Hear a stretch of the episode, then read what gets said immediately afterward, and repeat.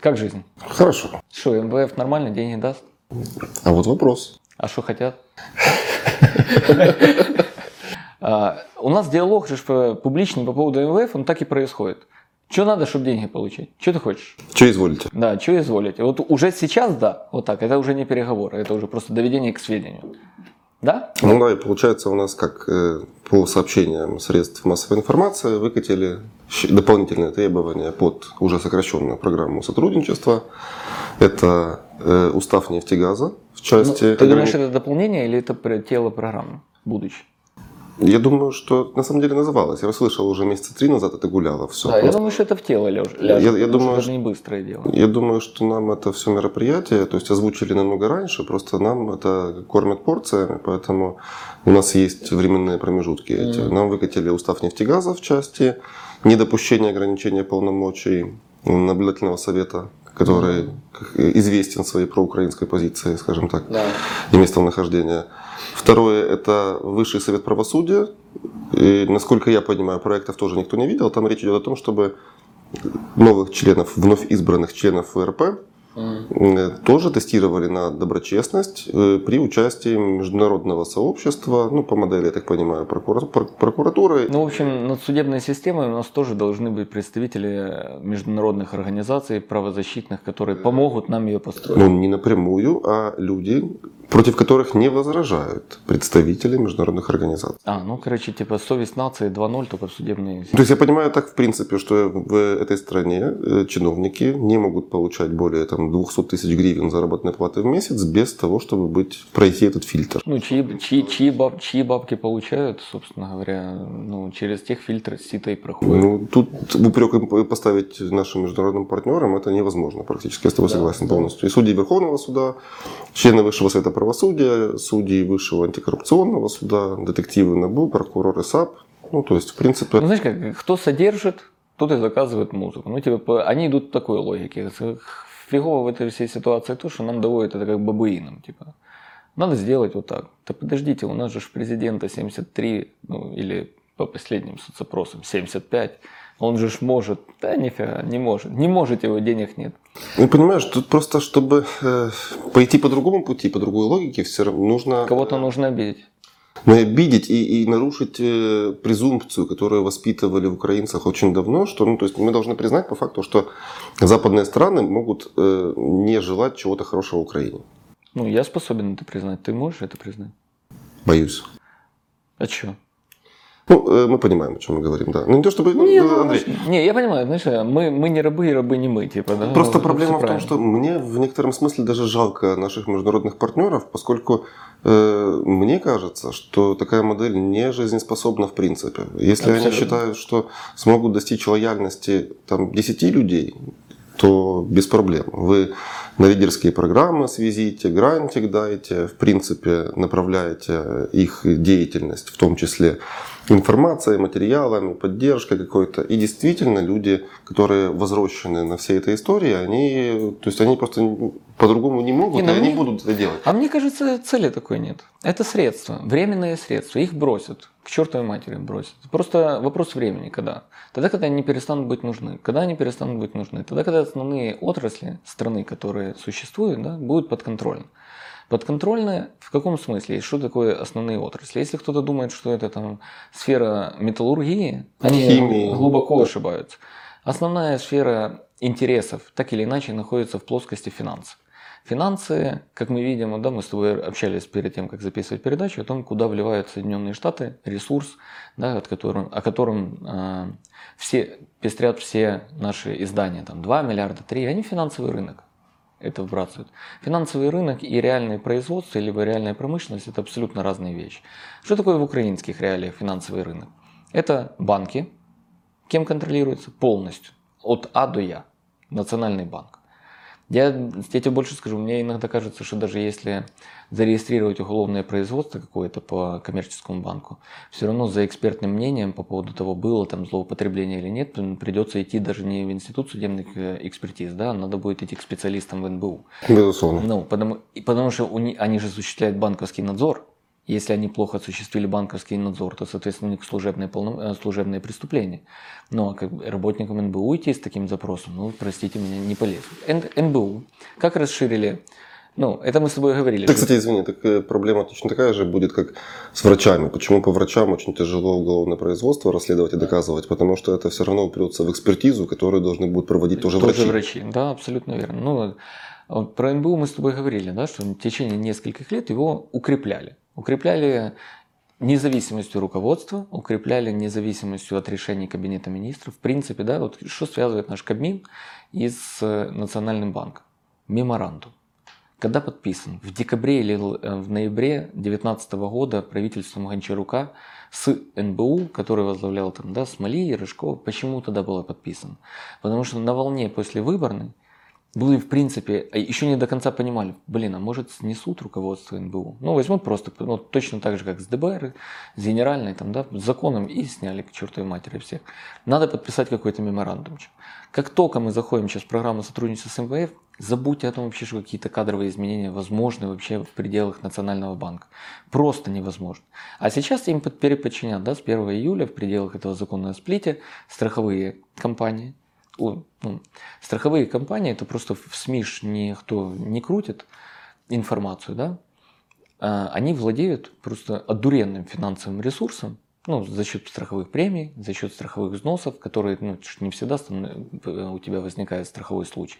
Плюс отдельно страхование жизни, как инструмент инвестирования. Это же история, когда ну, она фактически выполняет накопитель, форму накопительного либо депозитного счета, да, в зависимости от того, какие ты взносы делаешь. Плюс ломбарды, Плюс ломбардам будут выдавать дополнительные финансовые лицензии, там, допустим, на осуществление еще отдельных операций.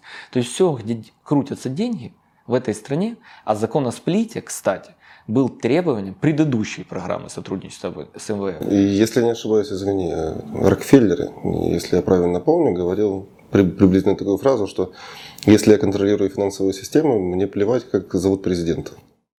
Вот, абсолютно верно говоришь. То есть когда вот если люди думают о том, что они будут всю жизнь необходимы, как знаешь, э, те, кто сопровождает и освещает правильность идей, которые насаждаются с Запада, то они глубоко ошибаются они, в этой части. Когда вы полностью занимаете финансовую систему, в принципе, к вам уже правительство приходит и говорит, слушайте, может как-то что-то подумаем по поводу финансирования этой страны. Ты сидишь, ну вот смотри, последние цифры, которые касаются э, прибыльности банковской системы да, за 4 месяца.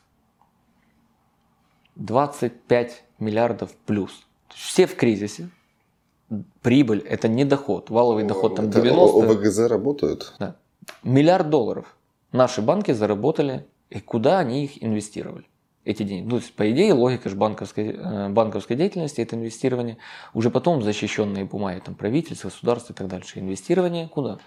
В бизнес. Бизнес должен приносить больше прибыли. Бизнес не принесет тебе больше прибыли. Значит, ну куда? Государство финансируем. Государство не зарабатывает столько, оно в дефиците. Ну, значит, рефинансируем долги, да, выпускаем более длинные, более длинные. То есть борода долгов, она только становится длиннее. Но над ними всеми находится НБУ, который говорит, у вас должны быть залоги в виде ОВДП, у вас должны, вы можете разместить деньги в дип-сертификатах, мы вам пишем требования для вас, даже вы хотите дать кредит, а мы вам пишем, что ваш ну, должник должен быть вот такой вот, красивый. Так таких красивых в стране нет. Ну все, значит, не кредитуйте. Все, замыкается просто пространство. Да, поэтому я думаю, что то, что касается банков, часть требований, да, оно будет как раз касаться потребительского кредитования, программы, программы деятельности и оказания финансовых услуг на рынке. То есть Рожкова давала интервью, то она как раз говорила, мы наработали уже по трем направлениям, которые нам добавляются, пакеты изменений законодательства, и они будут внесены в Верховный Совет и будет проголосован. Я так думаю, что как раз отдельные пунктики в программе сотрудничества с МВФ будут как раз вот эти изменения, которые касаются банковской деятельности. Потому что я считаю, что ну, вот все сферы, которые перечислили представители СМИ, это обычная схемка, которая ложится в каждую программу, и там она, знаешь, макроуровень, типа уровень госдолга по отношению к ВВП там такой-то, там, да, или банковский надзор, финансовые услуги, там, усиление независимости Национального банка через принятие такого-то законопроекта. Потом нефтегазовая сфера, да, нам нефтегазовая сфера очень интересна. А, потому что мы знаем об изменениях в уставе, а изменения в уставе это изменения, которые касаются главы правления. Потому что Коболев, которому переподписали контракт, вот сейчас Ветренко уходит в легкую позицию к нему и дает интервью, пишет посты и говорит о том, что Коболева три раза назначали главой э, правления НАК «Нефтегаза» без проведения конкурса. А предусмотрено, что конкурс должен объявляться, проводиться наблюдательным советом. Кто формирует наблюдательный совет? Ну, типа по рекомендациям там, и так далее и тому подобное. Когда было правительство Гройсмана, я могу ошибаться, но они немножко поменяли состав участников э, наблюдательного совета, порядок их формирования, добавили еще несколько членов по квоте Кабинета министров. Тем самым в какой-то степени они, они разбавили вот эту концентрацию иностранных представителей независимых да, в НАПСовете. И, соответственно, все концепции, которые касаются трансформации внутри э, системы нефтегаза, которые касаются в последующем решения вопроса с Укрнефтью, он очень важный вопрос, потому что тоже любые сделки с Укрнефтью, они должны, как значительные сделки, они должны будут проходить через НАПСовет ну, не через собрание акционеров, именно через, ну, может даже через собрание акционеров, но, скорее всего, по согласию наблюдательного совета. Поэтому увеличение полномочий НАПСовета, уменьшение, соответственно, полномочий э, Кабмина с точки зрения предоставления разрешений на те или иные сделки, на те или иные распределения дохода, то есть делая, ну, скажем так, формирование абсолютно независимого правления – нефтегазе и напсовета, которые работают с пайки, это будет, это будет именно та часть, которая... Ну, тоже... Мне нравится слово, это абсолютно независимо. Абсолютно независимо от правителя, от акционера, которым является государство Украины но зависимый от решений наблюдательного совета, в который входят кто? Независимые представители иностранного капитала. То есть зависимый от кого? От иностранного капитала. Прекрасно. А чтобы повысить градус грусти, которая навеивается все. Я вообще, я почти с улыбкой это все говорю. Самое же интересное, что, допустим, если завтра такой подход и в финансовой сфере, и в сфере управления госкорпорациями будет признан ошибочным, даже с конституционным большинством отмотать это э, будет невозможно. Да. Если кто-то думает, что можно будет принять закон, поменять закон, нет, потому что это будет необходимо просто сломать все и построить Смотри, заново. Тут дело как раз в том, что заключается, что а, чтобы оно было признано ошибочным, нужно иметь возможность донести позицию. Да, и сказать, что слушайте, это неправильно. Да. Ну, дело в том, что уже, по идее... Мир не признает этого. Мир? Мир никогда не скажет. Для третьих стран, они, они в себя внутри страны не скажут, что это ошибочные действия. Ну, то есть, это исключено. Это разве что, знаешь, Байден станет президентом, скажет, все, что делал Трамп, это было полная чушь. Ну, в принципе, то, что делает Трамп по отношению к политике Обамы. Только, ну, то, что касается самостоятельности ихнего ФРС, это же абсолютная чушь. Когда говорят об отрицательных ставках, такого же понятия тоже нет, как отрицательная ставка. Да? Ну, но какая бы она независимая ни была, ФРС, она все равно осуществляет те действия, которые сейчас требует от нее Трамп. Да? То есть зависимость все равно какая-то есть. Ну ладно, уйдем в сторону. Зависимость взаимная скорее. Взаимная, согласен, взаимная, потому что ну, и те рухнут. Рухнут все вместе. Да? А, там есть еще тема, которая касается пенсионного фонда. Когда если кто-то думает, что вот в вопросе пенсионной реформы и ее внедрения это сильно интересует наших международных партнеров наше будущее, как пенсионное, это опять же таки все-таки ближе к рынку финансовых услуг. Потому что отчисления в частные пенсионные фонды в системе накопительного страхования – это что же инструмент инвестирования. И у нас уже так проскальзывает вот эта пенсионная реформа, что будут управлять независимые, ну то есть компания, вот этот частный фонд, Слушай, про таможню как-то затихло, кстати. Хотели же давать ее частному оператору? Не, это, это хотели трижды, но отпало. Не, не хотят. Нет, ну, то есть, если еще... Ну, под, подожди. А, сказать, что Нефедов далек от ценностей американского народа, это типа, ну, как минимум соврать. Он же близок.